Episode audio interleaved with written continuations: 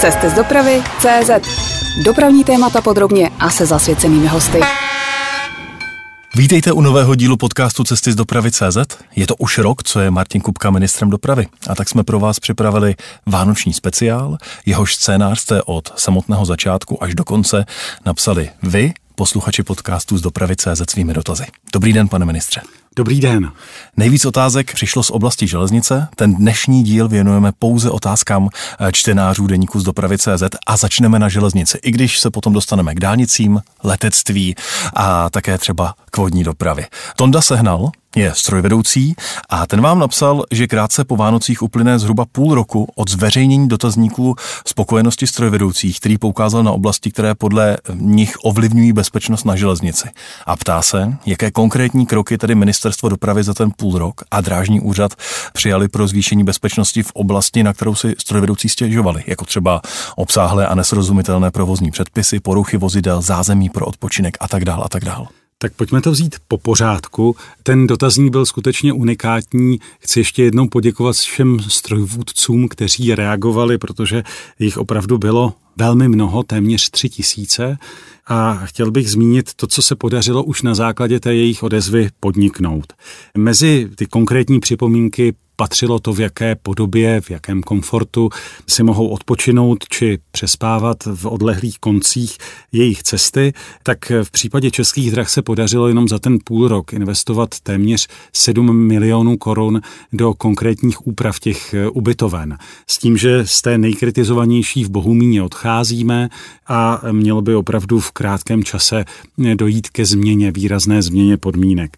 Podobně ČD Cargo také právě na základě těch odezev už spustilo konkrétní změny stavební úpravy tak, aby tam pro strojvedoucí byly ty podmínky opravdu pohodlnější. Co se týče poruch na vozidlech, což je bolest, se kterou opravdu bojujeme, navíc to významně zkomplikovala podoba ECM, tedy nové normy pro údržbu od letošního léta, respektive poloviny června.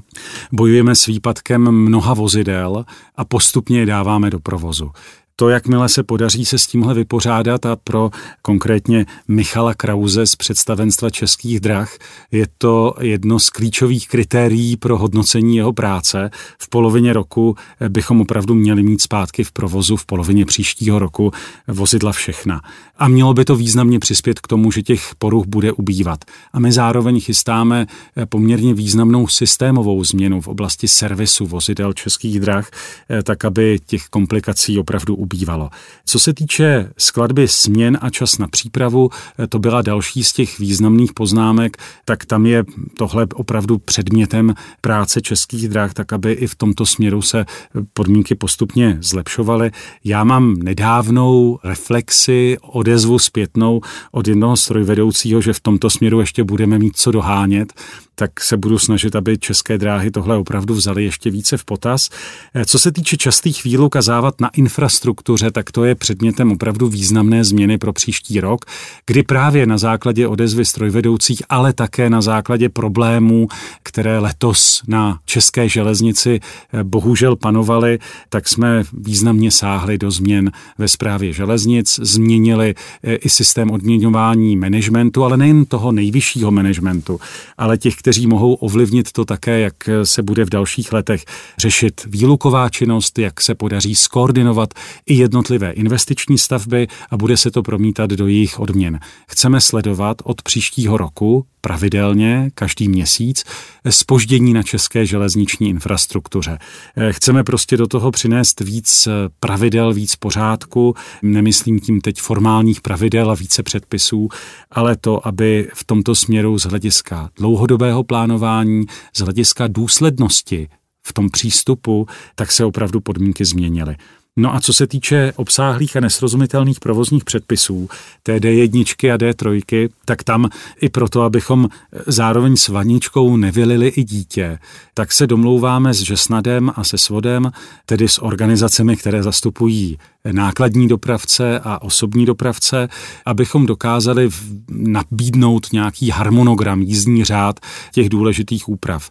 Nás teď bude čekat úprava D1 v souvislosti s ETCS, tam bychom bychom chtěli přinést nějakou základní revizi a ve výhledu následujících pěti let bychom se chtěli dostat eh, k jasnému pohledu i na D3, i na tu celou D1, ale tak, aby to opravdu pak byla eh, systémovější proměna, která bude vycházet z odezvy dopravců a která se opravdu pokusí přinést i významně jednodušší a stručnější podobu předpisů. Vy jste o Michalu Krauzovi z Českých drah mluvil, jakože když nejsou hnací vozidla, nebude mít odměny. Čeká ho chudý Ježíšek letos.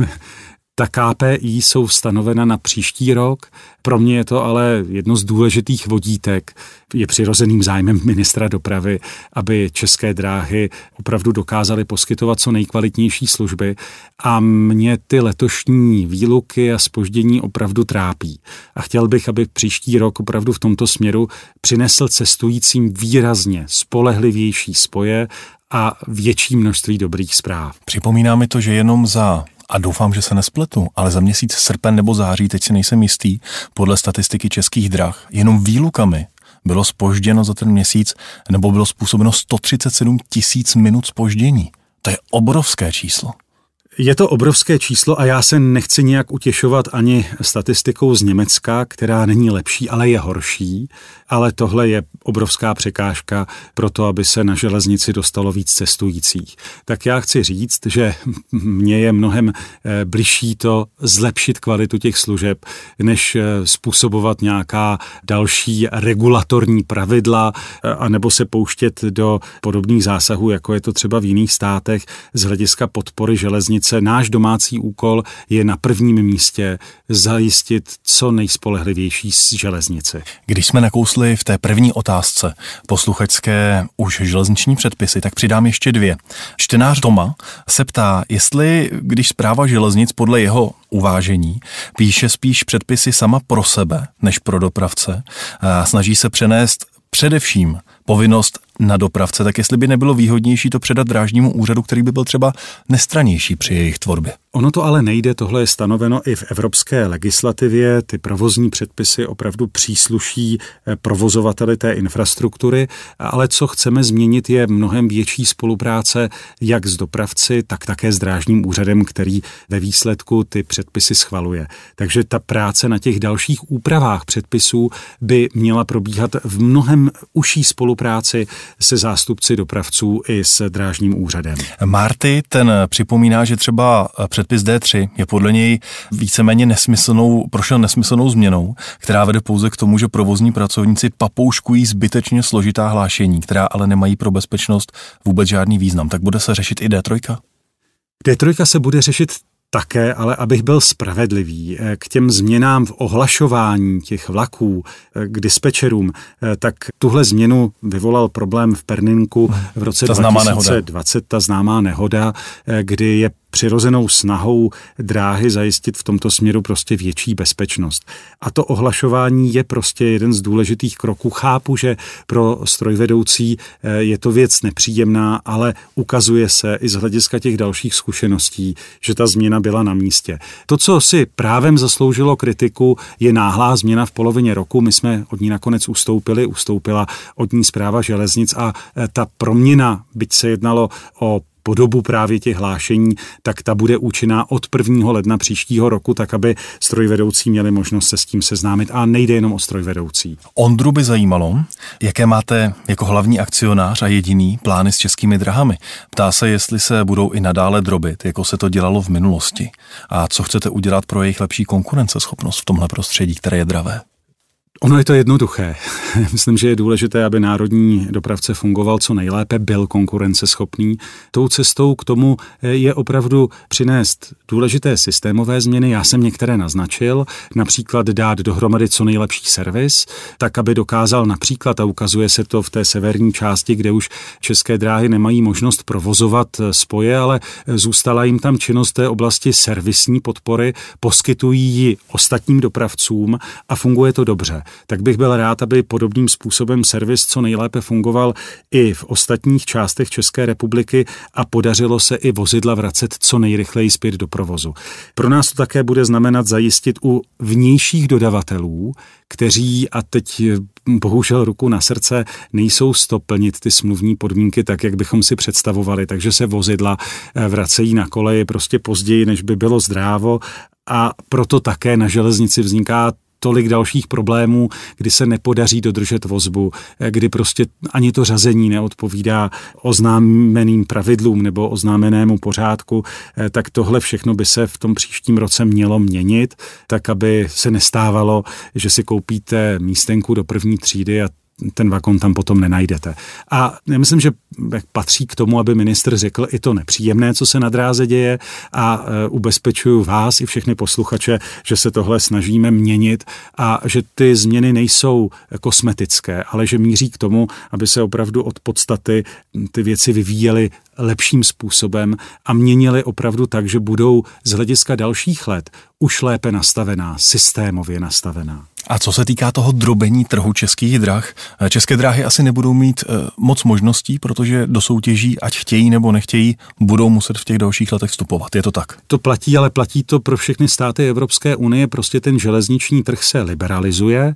Eh, já bych rád připomněl zkušenost, kterou Česká republika s prvními komerčními spoji na železnici zažila, kdy to významně zvýšilo kvalitu služeb i samotných českých drah. Ukázalo se, že konkurence funguje. Dneska ta situace je hodně odlišná. Narážíme na velké problémy i u soukromých dopravců a troufnu si tvrdit, že v mnoha směrech služby českých drah dokážou převýšit kvalitou eh, ty služby soukromých dopravců. Narážíte na Alex třeba mezi Mnichovem a Prahou? Třeba i to jsem měl na mysli, protože s tím nejsme spokojeni. Navíc, protože je to součást smlouvy s českými dráhami, tak my jako ministerstvo zase tlačíme na české dráhy, aby u svého komerčního partnera eh, si dokázali zjednat nápravu. A není to věru jednoduché, ale eh, mířím například i na spoždění jiných dopravců, než jsou jenom české dráhy, těch soukromých na české železniční síti. A platí, že všichni mají stejné podmínky v tom, že pokud narazí na problém u infrastruktury, tak s tím bojují schodně, ale navíc se k tomu bohužel přidávají i ty problémy eh, se samotnými vozidly, s obrátkovostí a podobně. Ale když se ještě vrátím k té otázce, jak to udělat, aby české dráhy v té konkurenci mhm. obstály, mm-hmm. tak to opravdu znamená dát třeba, jak jsem zmiňoval, do pořádku ten servis. Myslím si, že co se podařilo a i letos jsme v tom udělali velký kus práce, tedy české dráhy, je podoba těch služeb v odbavení cestujících, v objednávání jízdenek, i v tom, že se dneska vrací, pokud si koupíte v té, podle mého soudu, protože ji mám také, velmi dobré aplikaci Můj vlak, pokud si tam obstaráte i tu jízdenku a ten vlak má spoždění, tak se vám ta kompenzace jakoby ta pokuta za to spoždění vrací zpátky na účet automaticky. To jsou všechno změny, které podle mě se opravdu budou pozitivně podepisovat na změně přístupu k českým drahám do budoucna. A domácí úkol zůstává prostě zkrátit ta spoždění, zlepšit spolehlivost.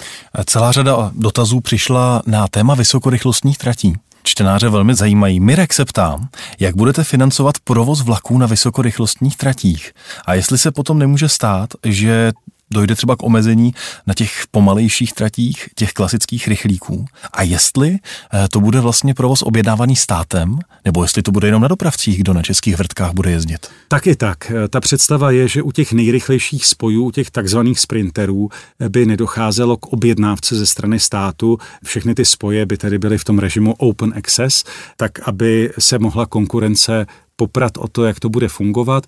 Hledíme třeba na zkušenost španělskou, která už v letošním roce přinesla pro cestující výrazně levnější jízdné a uvidíme, jak to bude s kvalitou těch nabízených služeb. V každém případě očekáváme, že ty nejrychlejší spoje tedy zůstanou bez úhrady ze strany státu, čistě tedy v komerčním závazku, v komerčním riziku toho dopravce. A co se týče těch ostatních spojů, tak tam chceme dát dohromady to klíčové, proč také budeme investovat do rozvoje vysokorychlostních spojů. To, aby se podařilo lépe provázat v rámci celé republiky, nejenom po trase těch vysokorychlostních tratí, ale aby se podařilo provázat tu síť co nejlépe, aby bylo prostě snaží se dostat například z Českých Budějovic do Ostravy i s přispěním těch vysokorychlostních spojů. Tohle je náš záměr a tam samozřejmě půjde o to vytvořit ve výsledku i systém těch jednotlivých spojů, jejich jízdní řád i jejich financování ze strany státu, tak aby to fungovalo co nejlépe. Ve všech evropských zemích jsou železniční spoje dotované veřejnou zprávou. To znamená, že i systém na vysokorychlostních tratích by měl zůstat eh, v objednávce státu. Ta základní Části, pavučina a systém návazností. Zejména ten systém návazností. Jde opravdu o to vymyslet, připravit opravdu promyšlený a dobře fungující systém těch jednotlivých spojů, aby dobře sloužil. A ono to sebou má přinést pochopitelně také to, že ty spoje budou více využívané a budou tam i vyšší tržby. Tak, aby třeba to opravdu nezaz, neznamenalo nekonečný útok na pokladnici s veřejnými prostředky. Courek Mourek se ptá, jestli bude nakonec existovat zákon na kompenzace obcím eh, dotčených trasou vysokorychlostních tratí. Často se objevuje téma znehodnocení třeba pozemků, pokud za plotem povede vysokorychlostní trať. My určitě připravujeme takovou podobu i budoucí legislativy, aby bylo možné nabídnout v těch místech té obci zlepšení podmínek například v dostupnosti toho území, aby bylo možné využít třeba té doprovodné komunikace, která Aha. bude vznikat jako cyklostezky nebo dokonce eh, po dohodě s některými kraji jako silnice druhé třídy. V některých případech by se třeba dokonce mohlo jednat o silnici první třídy a vyřešení eh, dopravních vazeb v tom místě. Tak to je směr, kterým se ubíráme, tak abychom tam zlepšili třeba zachování zachovali prostupnost eh, v krajině a budeme jednat s těmi obcemi na možnostech eh, toho, jak na jedné straně, když to bude znamenat zátěž, jak na druhé straně ulevit ale eh, určitě nebudeme mít jako stát, a není to zvykem ani v jiných státech, prostor na to kompenzovat třeba finančně ten vstup té nové vysokorychlostní trati do toho území. Protože na druhou stranu vysokorychlostní trať v tomto směru znamená také významně příznivější způsob dopravy i z hlediska životního prostředí eh, z pohledu i regionálního, ale i celorepublikového. A tohle se do té úvahy musí nutně dostat také, protože jsme zároveň i občany jednotlivých krajů i celé republiky, nejenom té konkrétní obce. A nám jde o to opravdu najít dobré řešení, najít to dobré řešení i pro tu samotnou lokalitu, ale zároveň s tím říct, eh, že to řešení znamená nezbytný krok pro republiku jako celek, pro republiku z hlediska dopravních vztahů vůči ostatním státům, vůči našemu vlastnímu území, ale i vůči tomu, co jako Česká republika máme přinést pro zlepšení dopravy vůči životnímu prostředí. A tady ta otázka, když míří na nějaký speciální zákon, tak to není ve hře.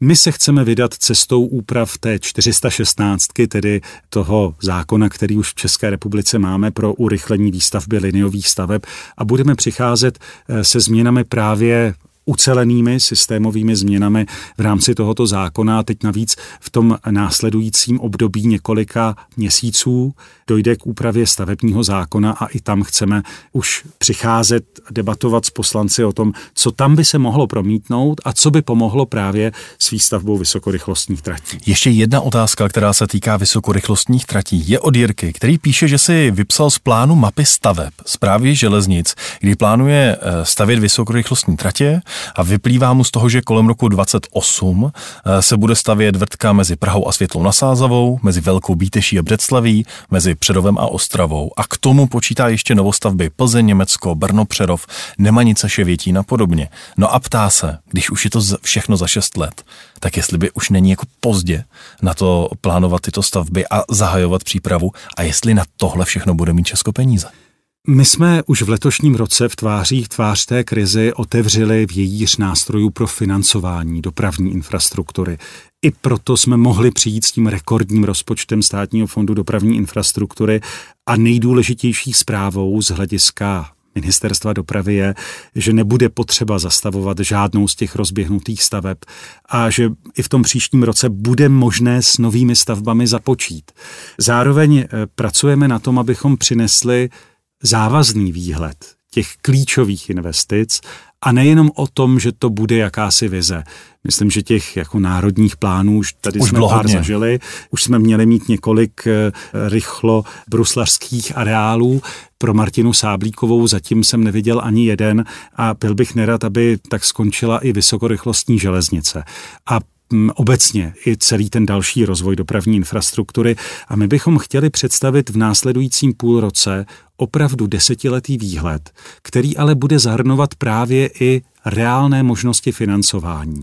Víme, že v tom příštím roce si výrazně vypomůžeme půjčkou Evropské investiční banky, zároveň pro další léta připravujeme nové PPP projekty i na železnici, například pro úsek Nemanice Ševětín nebo pro část nového železničního spojení mezi centrem Prahy, letištěm Václava Havla a Kladnem.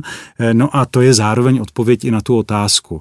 Bez otevření vějíře těch možností by to určitě Česká republika nezvládla. Nám se podařilo prosadit v rámci našeho předsednictví revizi sítě TNT, neboli jakési mapy, která je důležitým vodítkem i pro rozdělování dotací v rámci celé Evropské unie do dopravní infrastruktury. A to, co Česká republika opravdu potřebuje, zejména na železnici, je v té mapě umístěno. To je důležitá pozitivní zpráva. Takže budeme mít možnost čerpat evropské prostředky i na vysokorychlostní tratě. Budeme spolu s našimi německými a rakouskými sousedy lobovat v Bruselu, abychom dostali na tu hlavní síť, na tu hlavní trať Via Vindobona a na další ramena e, vysokorychlostních tratí zvláštní finanční prostředky dokonce víc, než je obvyklá částka CEFu. E, budeme to kombinovat s PPP projekty, budeme to kombinovat s dalšími nástroji, uvažujeme samozřejmě i o dluhopisech, ale chceme opravdu postupovat tak, abychom v každém tom roce dokázali, tak jak to dělají jiné státy, rozhodnout o té nejvýhodnější možné kombinaci těch nástrojů pro daný rok, pro rozvoj jak dálniční infrastruktury, tak železniční infrastruktury a konečně i vodní infrastruktury. Vy, pane ministře, teď zmiňujete PPP projekty. Jedním z těch prvních velkých železničních by měl být opravdu úsek Nemanice Ševětín. Nicméně, jeden z těch skutečně prvních velikých aktuálních dálničních úseků je D4 na jich od Příbramy. Jak to vlastně běží? Jak se vám to pozdává? Já myslím, že každý, kdo jezdí kolem, a já mám těch ohlasů celou řadu, eh, tak přichází s tím, že tak, tam se to opravdu jako rodí eh, ve velkém a eh, ta stavba probíhá velmi intenzivně. Je to 30-kilometrový úsek, kde je možné sledovat opravdu velmi intenzivní stavební činnost. A já pevně doufám, že v roce 2024 se opravdu celý ten úsek bude otevírat. Tak, jak sleduju tu stavbu a snažím se to dělat velmi poctivě, tak zatím nic nenasvědčuje tomu, že by se to mělo komplikovat. Když už jsme byli v úseku Nemanice Ševětín, tak otázka od Ivana, který píše, že navržené dvoukolejné tunely jsou proti jednokolejným strojně raženým tunelům méně vhodné a zcela jistě také dražší. Nicméně zpráva železnic neustále prosazuje právě ty dražší jednokolejné tunely. No a ptá se proč a jestli by nestálo za toto přehodnotit. V té otázce teda já cítím trochu nelogičnost, protože i zpráva železnic se tváří velmi příznivě na tu variantu těch jednokolejných ražených tunelů. S tím ale, že v tuto chvíli zatím jsou k dispozici opravdu návrhy těch dvoukolejných, s tím, že to, jak to ve výsledku bude vypadat, musí rozhodnout peníze. A musí to rozhodnout aktuální geologický průzkum. A to ve výsledku určí, která z těch variant bude vhodnější. Mohli bychom se pustit do technických detailů, eh, jaké výhody přináší ty páry těch jednokolejných tunelů oproti eh, tomu velkému dvoukolejnému, ale to už je asi opravdu debata víc technická. Ve výsledku rozhodne to, co bude ekonomicky výhodnější v tom daném území s ohledem na geologické poměry. Honzu by zajímalo, kdy se konečně začne něco dělat, ztratí Praha Neratovice Mělník. Aktuální kapacita této jednokolejné trati na předměstí Prahy je podle něj na hraně a vzniká zde velké množství spoždění tak ten výhled hovoří už o roce 25-26, chcete-li už, kdyby se mělo začít dělat něco se stanicí Praha-Čakovice, eh, tedy mělo by započít její modernizace. Zároveň se ale v tom území už pracuje s modernizací, s přípravou toho zdvojkolejnění až po Neratovice, kdy zpráva železnic už jedná s jednotlivými obcemi po trase, kde by tam nově mohly být umístěny zastávky, jak by to mohlo co nejlépe fungovat. Eh, co je důležitá zpráva, v polovině polovině příštího roku bude dokončená modernizace té stávající železniční trati Praha Vysočany Mstětice, kde na té trase je také odbočka na skály a ta současná spoždění jsou často dána až problémy, které prostě sebou nese výstavba té modernizované důležité části mezi Vysočany a Mstěticem. Eh, často se hovoří o tom, že by se měla nejenom zdvoukolejnit a elektrifikovat tahle trať, ale zároveň by se mělo pokračovat z Milovic na Straky a Mladou Boleslav. Právě jako rychlejší spojení do Liberce. Nemůže se stát, že ta spojka Lisá nad Labem Mladá Boleslav přes Milovice ohrozí efektivitu opravy této trati mezi Prahou a Neratovicemi? To by nemělo, nemělo způsobit žádné komplikace. My jsme teď také čerstvě zahájili další nový úsek, který přinese drobné časové zrychlení, ale zároveň přinese větší kapacitu ty dráhy a to je úsek poslední chybějící v modernizaci celé té důležité trati mezi Prahou a Lisou nad Labem a to je úsek mezi Mstěticemi a Čelákovicemi. Tam půjdeme místy v nové trase, což se ukázalo teď na čtvrtém koridoru, jak je to užitečné. Tam už zaznamenáváme velmi pozitivní odezvu cestujících, protože třeba do tábora se ta cestovní rychlost zkrátila pod hodinu. A přinesly to právě ty důležité modernizační úpravy, včetně části železniční trati, která vede v úplně nové stopě. Pepu by zajímal špatný stav polských tratí, které využívají české vlaky. Ať už jde o trať z Hrádku nad Nisou přes Porajov do Žitavy nebo úsek Mikulovice, Glucholazy, Jindřichov ve Slesku. A ptá se, že sice jsou tyto železniční tratě v Polsku, ale když po nich jezdí české vlaky, a tak je to přeci český národní zájem, aby ta trať byla opravena. Tak dá se s tím něco dělat? To řešilo už několik ministrů před vámi. Teď finalizujeme trojstranou mezinárodní smlouvu například pro ten úsek mezi Hrádkem nad Nesou, Porajovem a Žitavou, kde eh, ta železnice vede přes část polského území, ale eh, tam neexistuje žádná návaznost na tam, tam jsou jenom koleje v Polsku, infrastrukturu. Ano. To jsou vlastně jenom koleje v Polsku a polská strana dává najevo, že pro eh, její zájem, pro její potřeby tady není důvod k investicím. Tak my se teď domlouváme na tom, že část těch nákladů spojených spojených s nezbytnou údržbou toho úseku by nesla německá strana eh, a část by nesla česká strana eh, a k tomu tedy směřujeme. Co se týče těch dalších úseků, eh, kde třeba bylo dokonce u Mikulovic, Glucholazu a Jindřichova ve Slesku, tak tam byl problém také v tom, v jakém stavu je ta polská železnice a tam se jednáními podařilo přispět alespoň k drobným úpravám na té polské straně. Tam nepřichází do úvahy větší investice z české strany, ale pevně doufám, že i díky eh, celé řadě dalších kontaktů a jednání eh, s polskou stranou, konec konců teď právě v návaznosti na české předsednictví a na debatu o revizi sítě TNT, tak my jsme v některých ohledech polské straně vyšli vstříc, pomohli jsme jim eh, s prosazením nových úseků právě do sítě TNT. A za to něco chceme teď. Polska Polska a my za to také něco chceme. Něco už jsme získali, protože se podařilo díky tomu získat souhlas na zapojení té důležité trati mezi Libercem, Friedlandem a Zhořelcem do sítě TNT, což je také pozitivní zpráva.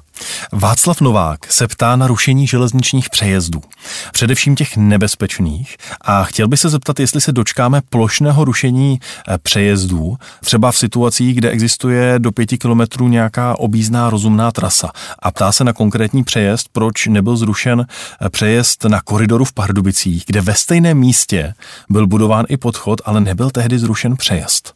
My tady ještě čekáme na souhlasné stanovisko místní samozprávy. To je totiž nezbytná podmínka k tomu udělat další kroky. Máme v plánu další e, železniční přejezdy rušit tam, kde to je jenom trochu možné, protože platí e, známé pravidlo, že nejlepší železniční přejezd je ten, který neexistuje. Z hlediska bezpečnosti a i ty letošní statistiky, letošní smutné statistiky to ukazují. Máme v plánu v těch dalších letech znovu zajistit lepší zabezpečení přejezdů a zároveň i ty naše plány počítají s tím, že železnice bude přinášet už mimoúrovňová křížení, kde těch nebezpečných míst je méně. A počítáte s tím, že by obce souhlasily s rušením přejezdů ve svých katastrech? To je přeci politická smrt pro toho starostu. Není? Nemusí být, když na druhou stranu je s tím spojeno to, že ten přejezd znamená prostě významná rizika a e, na to veřejnost také slyší. Samozřejmě, že to v tu chvíli znamená další cestu, ale v okamžiku, e, kdy proti tomu na druhou stranu stojí úplně zbytečná rizika, tak je někdy lepší navíc i pro tu silniční síť, eh, tam, kde se třeba jedná o eh, přejezdy na vlásečnicích silnic třetí třídy, ale ty rušené přejezdy se nejčastěji odehrávají ještě dokonce na polních cestách nebo na místních komunikacích. Ty jsou samozřejmě první na pořadě z hlediska toho rušení. Tak to je zájem, který je logický a kterým bychom se měli i v těch dalších letech ubírat. Bohumila by v relativně velmi dlouhé druhé otázce, když to schrnu, zajímalo, jestli v Česku někdy vznikne legislativa pro vlakotramvaje, jako je to třeba v západních zemích. To je věc, kterou my reálně probíráme, ne tak, že bychom se jí vyhýbali, ale ono to jako mnoho věcí na dráze má i svoje stinné stránky. Má svoje rizika v okamžiku, kdy tu vlakotramvaj pustíte do běžného železničního provozu na běžnou železniční trať. Ona je prostě křehčí a pak e, jde opravdu o to, e, aby nedocházelo ke zbytečným rizikům. My bychom si dovedli snadno představit zásahy do legislativy.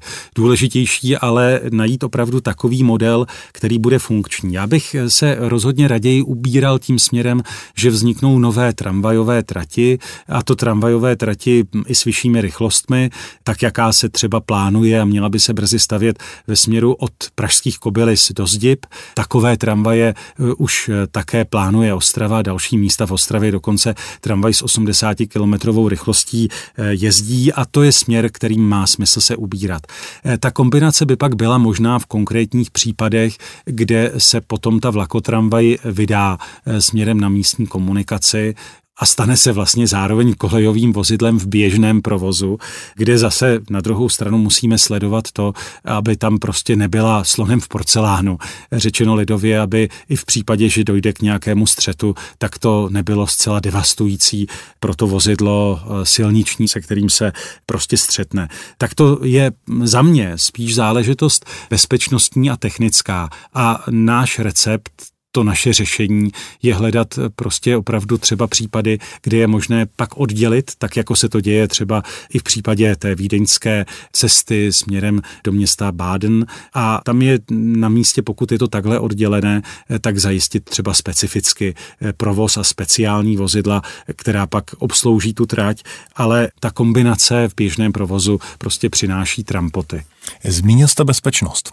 Michal Barták, šéf české pobočky Lenderbánu, byl naším hostem v minulém díle a on vám tady nechal jednu otázku, která se právě týká bezpečnosti. Pojďte si ji poslechnout. Já bych na pana ministra měl asi jednu takovou otázku, jestli z jeho pohledu se tady slovo bezpečnost nevnímá nebo nešermuje se tady s ním spíše jako s politickým tématem, než jako skutečností, co za slovem bezpečnost stojí. Tak my jsme docela nedávno zprovoznili právě kompletně zajištěnou novou železniční nově zajištěnou ETCS trať eh, Uničovku, kde je jasné, že to není politické téma, že to je reálná změna. Počítáme s tím, že eh, na eh, prvním a druhém koridoru bychom ETCS spouštěli návazně od 1. ledna 2025 a pak se rozběhnou další úseky, takže je to reálná odpověď, nikoli politická otázka, nikoli záležitost politických proklamací. Věc, kde tedy budeme trochu ve spoždění, byť se jedná o první koridor, koridor je takzvaná levobřežka, kde budeme už na začátku příštího roku vypisovat kompletní soutěž na zajištění ETCS na výstavbu zabezpečení v celém tom úseku jako kompletní dodávky v režimu Design and Build. Martin Kupka, minister dopravy, je dnes naším hostem. Posloucháte interview Cesty z dopravy CZ. Pane ministře, pojďme na silnice. Petr se vás ptá, jestli nechcete zintenzivnit přípravu z kapacitnění dálnice D1 kolem Brna. Podle informačních letáků ředitelství silnic a dálnic byly záměry projektů v některých částech odsouhlaseny před 20 lety a dosud se nekoplo. Tak se ptá Petr, jestli se kopne příští rok víc než v délce 1,5 kilometru, protože to podle ní není moc. Příští rok se kopne, začneme s těmi prvními stovkami metrů, zároveň ale počítáme také s tím, že už se budou také rekonstruovat mosty, což je v tom území nezbytné a ty už budeme také připravovat pro to rozšíření na trojpruh. Takže začátek prací skutečně je příští rok. Miloslav Šedivý se ptá na dálnici D3, jak dlouho bude ještě u tábora omezení kvůli výjezdu z jedné soukromé nemovitosti. Vždyť se dotáhne víc než 8 let, píše Miloslav, což má pravdu. My bychom rádi tenhle úsek, který definitivně po mnoha a mnoha letech zprovoznili v příštím roce. Jsme na konci s tím procesem částečného vyvlastnění. Teď jednáme ještě s paní Bratránkovou eh, o LPG stanici a pokud se tohle podaří dotáhnout do konce, tak by opravdu v první polovině příštího roku bylo možné dokončit ten povrch a opravdu zprovoznit D3 v plném profilu. A druhá část té otázky Miloslava se ptá, jestli třeba není ke zvážení varianta dostavit dálnici aspoň od tábora třeba směrem k Benešovu, po trase nebo podél trasy současné silnice eh, číslo 3 a dočasně třeba ji připojit přímo na tu eh, trojku, než se najde řešení v Posázaví. To je velké téma, nicméně jak dopravní inženýři, eh, tak lidé, kteří se intenzivně zabývají i predikcí dopravních toků, upozorňují na to, že takové řešení to opravdu není. Uh-huh. Já tu situaci znám poměrně dobře, mám také celou řadu známých, kteří se denně perou s dojezdem mezi Benešovem a obecně Benešovskem a Prahou.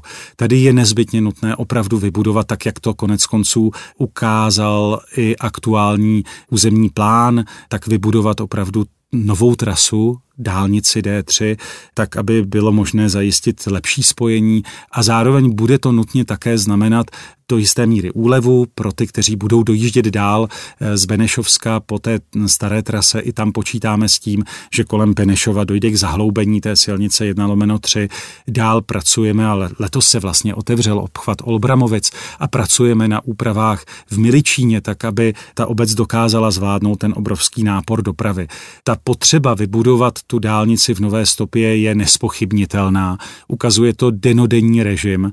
Eh, my jsme teď čerstvě požádali o vydání územního povolení eh, podle nové legislativy pro celý ten úsek eh, mezi Miličínem fakticky a mezi Pražským okruhem u Jesenice. Je to věc opravdu pro dálniční síť nezbytná. Tydli se vás ptá, jak realisticky vnímáte možný termín, kdyby se tedy měla ta středočeská D3 stavět. Tohle je snadná past pro každého ministra dopravy.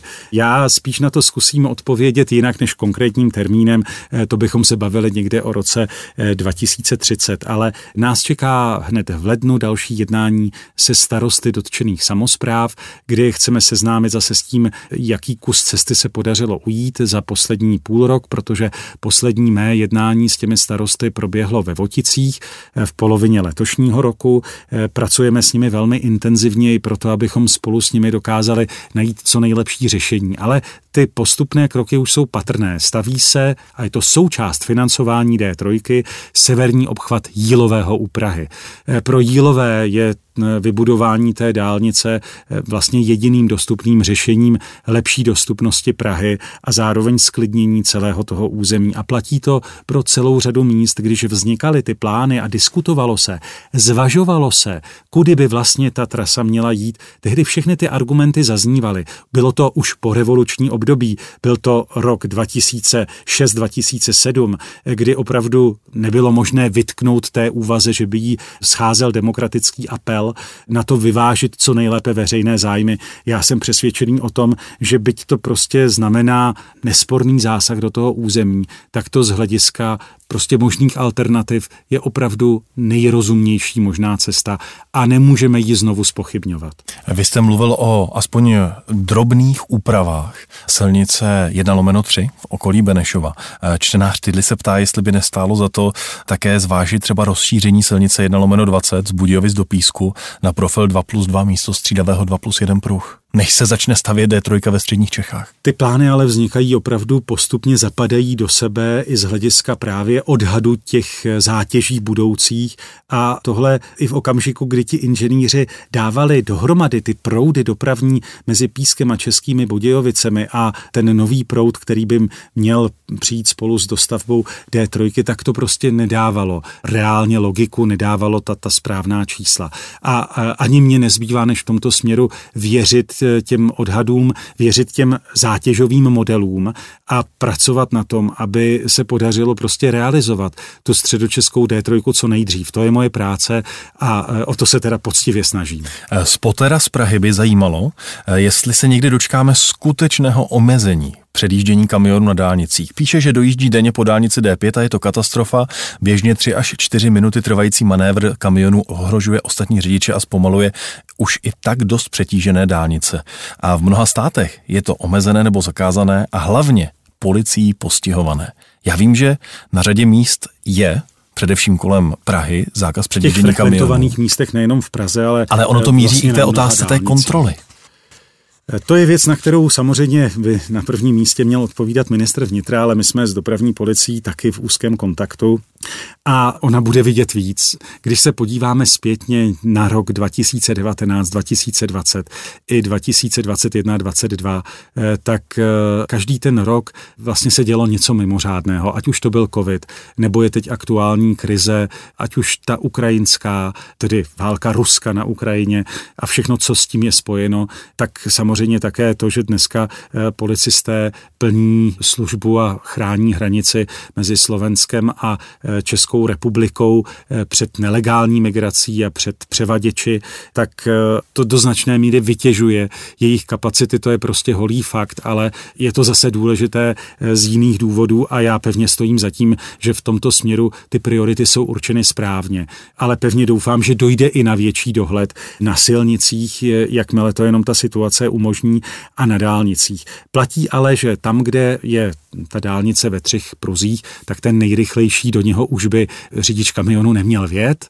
E, to říká zákon a to samozřejmě policie také má postihovat. A pak jsou vytyčené konkrétní úseky v celé dálniční síti, kde to předjíždění možné není. Já ale nejsem příznivcem plošného zákazu předjíždění. Uh-huh. A to z dobrých věcných důvodů. Ne z nějakého plezíru a ne z důvodů politických, ale z důvodů opravdu vážných přesvědčivých argumentů že v tom okamžiku můžeme způsobit velmi závažné poruchy v celém tom provozu, kdy vlastně dojde k tomu, že to bude už jenom jednolitý vlak eh, kamionů, který ale spolu sebou nese jednak zhoršenou propustnost, další vážné komplikace, větší riziko nehod. A eh, s ohledem na ty české možnosti eh, jde opravdu o to budovat, a to já vnímám jako prioritu, budovat kapacitní infrastrukturu, která bude zvládat i ten nápor kamionů ve větším rozsahu a s nás nás a budovat, a to je také důležitá věc a věřím, že k tomu přispěje i nový zákon 361, v Anglii tomu říkají compliance veřejnosti, ale pochopení pro ten zákon a i větší ohleduplnost na silnicích. A platí to samozřejmě v té dálniční síti se třeba teď v posledních dnech setkáváme s problémy v souvislosti eh, s tím spadem sněhu a Paradoxně, tady bych se chtěl zastat českých řidičů kamionů, kteří jsou na to připravenější, ale ty vážnější komplikace v těch minulých dnech eh, způsobili řidiči ze zemí jihovýchodní Evropy. Kde nesněží. Kde tolik nesněží a když se někteří z nich třeba vydali v místě, kde i řidiči osobních vozidel jezdili osmdesátkou, sedmdesátkou a oni je předjížděli stovkou a mám tu odezvu od mnoha řidičů, tak pak dochází k vážným problémům. Ale podotýkám, i z odezvy Česmadu a českých řidičů kamionů to nebývá problém na naší straně. Když už jsme v provozu na dálnicích, tak Zbyněk by vás rád požádal, abyste si, když to tak čtu, maličko zaspekuloval. A ptá se, když by se na trhu objevil teoreticky autobus, který by měl konstrukční rychlost 130 km v hodině, tak jestli byste jako ministerstvo začali uvažovat o snížení té unikátní české maximální rychlosti 130 km v hodině hodině pro autobusy, která je v zákonech? Já bych v tomto směru nespekuloval. Já vím bezpečně, že vytvořit eh, v tomto směru eh, takovou konstrukci autobusů, kterou by to bezpečně usnadnila nebo umožnila, není jednoduché. Tak v tomto směru prostě platí eh, ty konstrukční limity. Není to nesmysl mít 130 km v hodině v českém právním řádu pro autobusy? Ten předpis je zároveň s tím jistým zjednodušením a uvádět tam znovu specifický limit pro autobusy by jistě by možné bylo, ale bylo by fakticky duplicitní, protože ty autobusy se musí pak řídit svojí jinou normou, která je závazná. Otrokováka by zajímalo, proč bude spoplatněn dálniční obchvat Otrokovic a píše, že Praha, Brno, Plzeň, Olomouc, Ostrava a nebo třeba Mladá Boleslav, tak všechna tato města mají dálniční obchvaty bez poplatku. Pro příští rok se tam změna nechystá. Otrokovice mají část toho dálničního úseku, který tvoří obchvat opravdu ve výjimce, nespoplatněný. Je samozřejmě naším zájmem a dlouhodobě, protože jde také o příjem právě nezbytný pro další budování dálniční infrastruktury, udělat větší spravedlnost v těch výjimkách. Takže v Otrokovicích se to zlepší, ale v těch ostatních městech začnou platit. no, zejména by se ty výjimky neměly vztahovat na nově dokončené úseky, protože ten počet těch kilometrů dálnic, ten počet, který se teď nově zprovozňuje, je poměrně velký. A jde opravdu o to, abychom v České republice dokázali splatit ten historický dluh v nedostavěných dálnicích. A spolu s tím, jak se tohle bude dařit, tak by také těch výjimek mělo ubývat. Martin se ptá, kdy budou k dispozici výstupy ze strategie na rozvoj dálniční infrastruktury České republiky nad rámec základní sítě, například D19 a další. To bychom měli mít od ředitelství silnic a dálnic k dispozici už v průběhu příštího roku.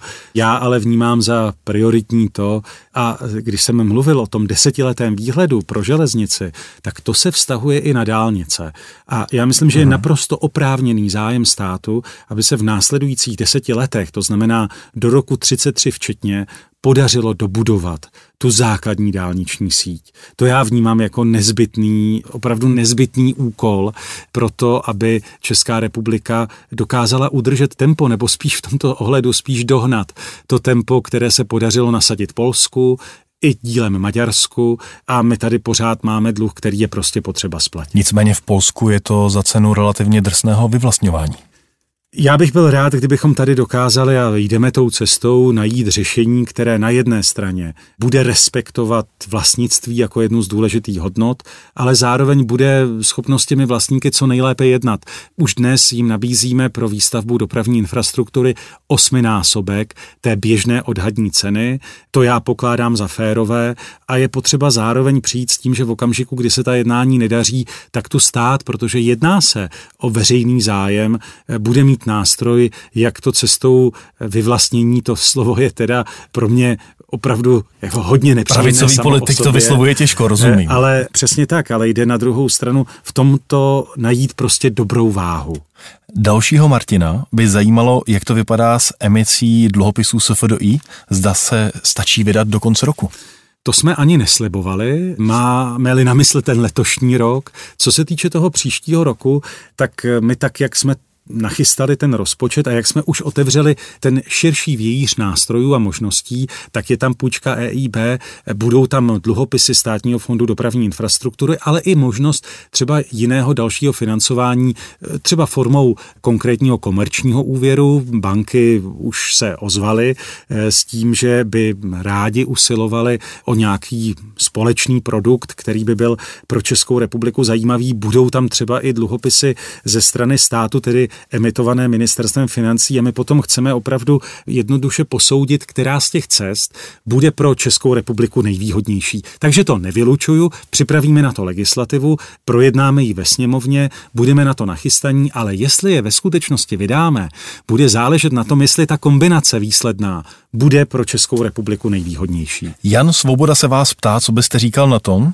že až bude, až bude dostaveno 1500 kilometrů českých dálnic, takže by roční dálniční známka nestala 1500, ale od 15 z toho postaveného kilometru by stála tolik, kolik je kilometrů dálnic v Česku. Já myslím, že pro ten příští rok a konec konců je to součástí doporučení nervu. Bude nezbytné přijít eh, s úpravou i toho pravidelného nástroje zvyšování dálničního poplatku a to v návaznosti jak na inflaci, tak právě na rozsah té služby, tedy na velikost té dálniční sítě. A chtěli bychom v tomto směru férově s veřejností připravit eh, právě ten návrh a projednat ho i v návaznosti na další doporučení nervu a přijít s tím jako s řešením pro jednak výstavbu dálniční sítě, i železniční sítě v České republice a musíme s tím spojit nutně i to, že se státní deficit musí snížit pro ta další léta.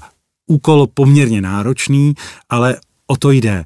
My potřebujeme v tomto směru narovnat státní finance a zároveň je musíme spojit i s tím, že dál porostou investice do dopravní infrastruktury. Pane ministře, bude rok 2022 tím posledním, kdy platíme za dálniční známku 1500? Eh, myslíte rok 2023? 23. To se uvidí, ale já si troufnu tvrdit, že tady opravdu musíme, a teď třeba já vnímám jako oprávněné i ty kritické ohlasy, které říkají, na dráze a ve veřejné dopravě dochází ke zdražením, ale dálniční poplatky nezdražují. My jsme to nemohli udělat v letošním roce, protože by to možná byla poslední kapka do toho natlakovaného kotle toho zvyšování cen a problémů, kterým čelila Česká republika v souvislosti s dramatickým růstem cen energií, také rostly ceny pohonných hmot. Teď jsme se dostali už do hodnot, které vypadají výrazně optimističtěji ve vztahu k pohonným hmotám, těmi i konkrétními kroky státu, eh, kterým jsme k tomu nepochybně přispěli, eh, na rozdíl třeba od situace v Maďarsku a přesto nám tehdy lec kdo doporučoval, ať se vydáme po maďarském vzoru. Jsem rád, že jsme tomuhle volání dokázali odolat. Proč, když v Česku máme elektronickou dálniční známku, proč nemáme automatickou kontrolu na dálnicích s automatickým zasíláním pokut? Proč je to tak složité? Ono se to dílem už děje, využíváme ty současné nástroje k tomu, abychom dokázali sledovat, kdo tedy z dálniční známku nezaplatí a kdo ji zaplatí. A budou dál existovat celníci a policisté, kteří hlídají na sjezdech, anebo ten systém do budoucna automatizujete třeba na bývalých mítných branách? Já myslím, že důležité je to vlastně kombinovat a to je cesta, kterou bychom se chtěli vydat. Davida by zajímalo, jestli někdy budeme moct požádat o řidičský průkaz tak, že si ho nebudeme muset chodit ani vyzvednout, ale prostě nám přijde poštou. Ano, to je jedna z mých vizí eh, a je to reálné. Navíc eh, těch změn, které se v oblasti digitalizace už v letošním roce podařilo v oblasti dopravy udělat je několik. Zprovoznili jsme portál dopravy, kde jsou k dispozici nové služby, rozšířili jsme třeba možnost požádat o nový řidičský průkaz nejenom v případě, kdy končí platnost, ale i v případě ztráty, odcizení, anebo také v případě, kdy potřebujete ten řidičský průkaz velmi rychle. A chceme i v příštím roce rozšířit ty služby tak, aby bylo možné i platit eh, online právě ten správní poplatek a chtěli bychom zajistit i možnost poskytování té služby právním subjektům, nejenom fyzickým osobám. Míříme k dalším důležitým změnám, které by v tomto směru opravdu ten stát přiblížili lidem a nenutili jsme zbytečně lidi chodit na úřady. Tím směrem jsme například eh, se vydali i ve vztahu ke zrušení toho velkého technického průkazu. I to bude znamenat zjednodušení úsporu času na těch úřadech, zkrácení front, rychlejší odbavení a také prostě zbytečné papírování. A takových dalších zlepšení máme v hlavě několik. Jedna z věcí, která by také spadá do té oblasti digitalizace, byla v lepší koordinaci všech těch různých uzavírek, objížděk, tím, jak o tom rozhoduje vícero úřadů, tak je potřeba přinést sjednocenou administraci, eh, nový portál, fakticky to bude spíše eh, nový systém, který umožní právě nejenom připravovat, ale i schvalovat ty jednotlivé změny, tak aby k ním měli přístup různé úřady i různí projektanti. V programovém prohlášení vaší vlády před rokem stálo, že byste se rádi podíleli na větší digitalizaci osobních dokladů, ať už občanky nebo řidičského průkazu. Dočkáme se řidičáků v mobilu? Dočkáte se jich a hlavně počítáme s tím, že od roku 25 už se nebudete muset prokazovat. Od poloviny roku 25 eh, samotným řidičským průkazem stačí jakékoliv stotožnění umožnění a ten policista či úředník na místě zajistí těch, ten zbytek informací. Ono to fakticky může fungovat už dříve, ale od tohoto termínu už po vás nikdo pak ten průkaz nemůže požadovat. Martin Kupka, minister dopravy, je dnes naším hostem. Posloucháte interview Cesty z dopravy CZ. Pane ministře, pojďme na vodu. Martin se vás ptá, jaký je váš názor na splavnění Odry z Polska do Bohumína, Ostravy nebo aspoň Mošnova. Eh, já myslím, že je jasné, že to budou spíše, pokud vůbec, tak eh, první kilometry toho toku u hranic. Takže Bohumín. Takže Bohumín, Pudlov, eh, ale důležité je, aby se na prvním místě podařilo vůbec vyhodnotit, jaký je dopravní smysl, jaké by byly dopady na životní prostředí a k tomu míří základní studie, která by v příštím roce měla vzniknout, která bude mít svoji, svoji rovinu ekonomickou, svoji eh, rovinu dopravní a svoji eh, rovinu eh, právě těch dopadů na životní prostředí a výsledkem bude, zda to vůbec má smysl a jak se k tomu případně dostat. A pro mě je důležité, aby i ten záměr v území měl podporu. A kdy budeme vědět, jestli to má smysl? Já věřím, že v roce 24. Milana by zajímalo, jaký je váš postoj k paralelní dráze na pražském ruzinském letišti. Eh, já ten záměr podporuju a to z několika dobrých důvodů. Ono by to totiž znamenalo také výrazné zjednodušení a větší bezpečnost toho leteckého provozu. Ve výsledku by to také znamenalo úlevu pro mnoho desítek tisíc eh, Pražanů. Ta současná podoba celého letiště a uspořádání těch eh, vzletových a přistávacích drah, které se bohužel toho času kříží v okamžiku, kdy jedna vypadne, tak to znamená prostě významnou komplikaci pro tu zbývající část lidí, kteří žijí žijí v blízkosti letiště, tak eh, vytvoření té paralelní dráhy by v tomto směru významně zlepšilo i vůbec možnost obsluhy, operativy na tom letišti. Toma by zajímalo téma dronů. Eh, cituje z programového prohlášení vlády, kde píšete, docílíme bezpečné integrace provozu dronů v českém vzdušném prostoru. A říká, ale víc tam není. Tak by ho zajímalo, jak to vláda hodlá dělat. Jeden z těch konkrétních kroků je to, že ten registr povolení pro obsluhu dronů už funguje elektronicky právě právě pod portálem dopravy. To je jedna z důležitých podmínek. Významné změny přinesla novela zákona o civilním letectví a to, co chystáme do budoucna, je vytvoření té takzvané U-Space, tedy prostoru a všech podmínek, souboru opatření pravidel pro pohyb dronů na českém území je jasné a Česká republika navíc v tom z hlediska vývoje technologií i výroby dronů opravdu drží krok s těmi nejvyspělejšími technologiemi ve světě. A je přirozené, že tady se snaží ministerstvo dopravy eh, zajistit opravdu co nejvýhodnější podmínky a zároveň držet bezpečný provoz, protože bez toho to taky dost dobře možné není. Nově bude například nutné, aby ty drony, které mají čtyři kilogramy a více už měly i nějaké povinné ručení. Je to nezbytná podmínka, protože i škody, které mohou působit a působí, eh, tak vyžadují takový krok, vyžadují eh, takové omezení. Do budoucna je jasné, že pro některé typy dopravy může právě ten dron a tahle doprava přinést velmi zajímavou perspektivu. Hovoří se například o transplantacích orgánů, kde ta doprava by tím pádem byla poměrně rychlá, relativně přímočará, takže je to určitě směr, kterým se vydáváme a už v tom letošním roce jsme konkrétní pozitivní změny přinesli. Nicméně to je situace, kdy budeme mít možnost dron létat mimo faktický dohled svého operátora ve vymezeném prostoru tak to jsou právě ty nové podmínky, kdy eh, už bude možný ten provoz mimo ten jeho dohled, přímý dohled, přímý oční kontakt toho, kdo ten dron řídí. A právě o to běží, aby se tady ten soubor opatření podařilo nastavit a v přeneseně, tak aby si to mohl eh, představit každý, kdo se dopravě věnuje nebo se jí zabývá, vytvořit vlastně jakýsi prostor U-Space, který bude určený právě za přesně stanovených podmínek pro pohyb dronů. Jenkýho by zajímalo, proč musí v našem právním řádu být trolejbus stále drážním vozidlem a když jeho otázku zjednoduším, tak eh, píše, že eh, vlastně celá řada konstrukčních prvků je schodná s autobusy, ale přesto řidič autobusu si prostě nemůže sednout za volant trolejbusu. Ve výsledku se ukazuje jako nejvhodnější cesta, tu jsme se také vydali, abychom omezovali ty nároky, které platí v případě trolejbusu pro drážní vozidla a myslím si, že to řešení, které postupně přinášíme, je funkční. A to znamená, že se trolejbus stane víc silničním než drážním vozidlem, nebo že bude drážní, ale budou bude nižší požadavky? drážní vozidlo s menšími požadavky. Rafáka by zajímalo, eh, píše, že je váš soused z Líbeznic a jak se díváte na navýšení cen hromadné dopravy ve středočeském kraji, o které usiluje středočeský radní Petr Borecký? Obecně navýšení cen ve veřejné dopravě i s ohledem na to, co může unést ten stát, je asi nezbytný krok. Ukázal se to i v případě železniční dopravy, kdy muselo dojít v návaznosti na inflaci k tomu 15% navýšení. Ještě zmíním důležitou věc. V okamžiku, kdy jsme o tom rozhodovali, tak ta inflace se ukazovalo, že bude spíše někde kolem 18%. My jsme nicméně chtěli zajistit to, že to bude ve výsledku pro veřejnost přijatelnější. Udrželi jsme 15% navýšení ceny jízdného. To je nezbytný krok.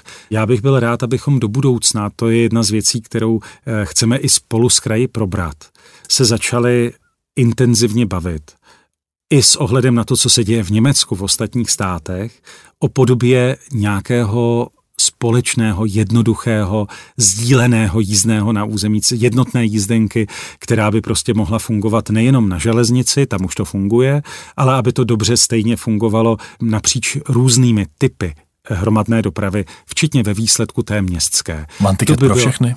One ticket pro všechny, to by bylo významné zjednodušení a ukazovalo se i na základě odezvy lidí, že právě ta podoba odbavení. Čím je to jednodušší, tím je to atraktivnější. Když před eh, nějakými čtyřmi, pěti lety, jestli se nepletu, přišel středočeský kraj se sjednocením toho integrovaného systému s Prahou, už to samo o sobě, byť to znamenalo do jisté míry nárůst cen, určitě v případě některých typu jízdného, tak to přesto přivedlo do veřejné dopravy víc cestujících. Ukazuje se, že to, jestli to bude pro lidi atraktivní, neurčuje jenom cena, ale určuje to samozřejmě kvalita těch služeb, podoba těch autobusů či eh, vozidel na železnici a určuje to do značné míry také jakási v dobrém bezbariérovost toho odbavení, tak aby s ním bylo co nejméně potíží. A to je také jedna z cest, kterou, jestli se nepletu, vydává ten středočeský systém, který by do budoucna se přiblížil i tomu pohodlnému pražskému řešení, kdy je jedno, kterými dveřmi autobusu nastoupíte, spolehá se tedy tím pádem víc na revizory a počítáme také s tím, a to je důležitá nezbytná podmínka, a to bychom rádi na tom vystavili i ten model té jednotné jízdenky, počítání cestujících elektronickými nástroji přímo v těch vozidlech, protože pro organizaci té dopravy je nezbytně nutné znát ten dopravní proud, tu poptávku. Bez toho se neobejdeme, nemůžeme být slepí vůči tomu, kdo a v jakých konkrétních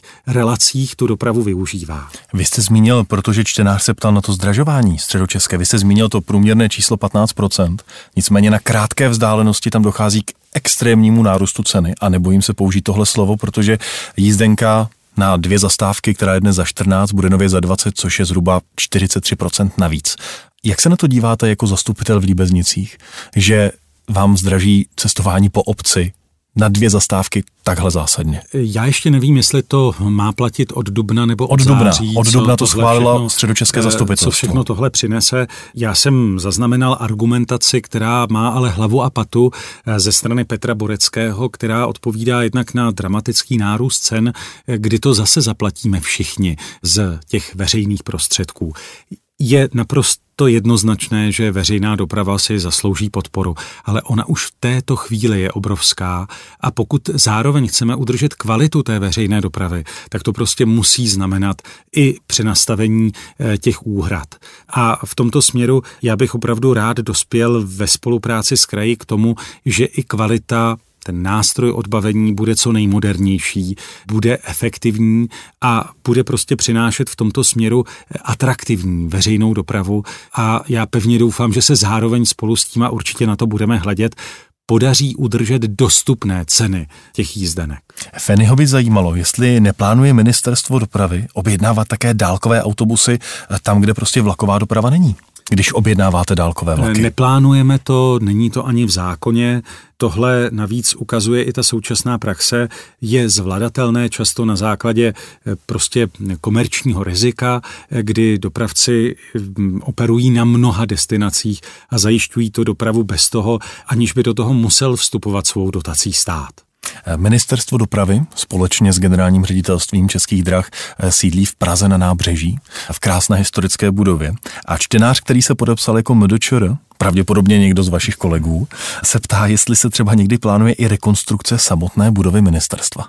Aby nevzniklo podezření, nepsal jsem si ten dotaz sám, ale sdílím to. Podle mého soudu ta budova opravdu potřebuje do budoucna větší péči. A to samozřejmě s ohledem na to, že jde o památkově chráněnou budovu, tak náležitě citlivou péči. Chystáme v tomto směru ale už eh, výměny oken, tak aby opravdu doléhaly, protože to nás občas trápí. Eh, ale vezměte si jenom ten letošní rok a priority, které jsme měli, na všechno peníze prostě nejsou a pokládám v tomto světle eh, za dobré rozhodnutí pozdržet tuhle investici, ale dojít na ní musí. Já jsem byl připravovat jeden eh, z rozhovorů pro zdopravy CZ právě na generálním ředitelství Českých drah ve vaší budově ministerské pozdě večer a tam se nesvítí, to znamená, že na chodbě si musíte svítit baterkou a je tam večer zima, protože se netopí. Šetříte? Šetříme. A je to určitě na místě. Věřím na druhou stranu, že to nemá žádný vliv na kvalitu eh, práce lidí v eh, celé té budově, ale já jsem teď nedávno eh, zaznamenal zkušenost, kterou třeba mají studenti gymnázia, kam chodí i moje děti s návštěvou v rámci Erasmu v Německu, kde se šetří třeba i v panelácích mnohem víc. Tak je myslím, že tohle je záležitost nějaké sdílené odpovědnosti, kdy státní instituce prostě hledají úspory a pokládám to za správné. Vaše největší přání pro českou dopravu v roce 2023, co by to bylo? Aby byla doprava nositelem dobrých zpráv, že se bude stavět a že i v té složité době, které teď čelíme, takže se prostě bude dařit eh, vytvářet lepší podmínky pro lidi eh, v dopravě, otevírat nové úseky dálnic, modernizovanou železnici, poskytovat digitální služby lidem. Tohle pokládám za důležité, aby ubývalo těch špatných zpráv a přibývaly ty pozitivní. Myslím, že pro vzpruhu nálady eh, ve společnosti je tohle důležitá věc. Minister dopravy Martin Kupka byl naším hostem. Moc vám děkuji, že jste přišel za čtenáři deníku z dopravy CZ a hezké Vánoce. Díky za pozvání a vám i všem posluchačům co nejkrásnější svátky a dobrý vstup do nového roku. Cesty z dopravy CZ. Dopravní témata podrobně a se zasvěcenými hosty.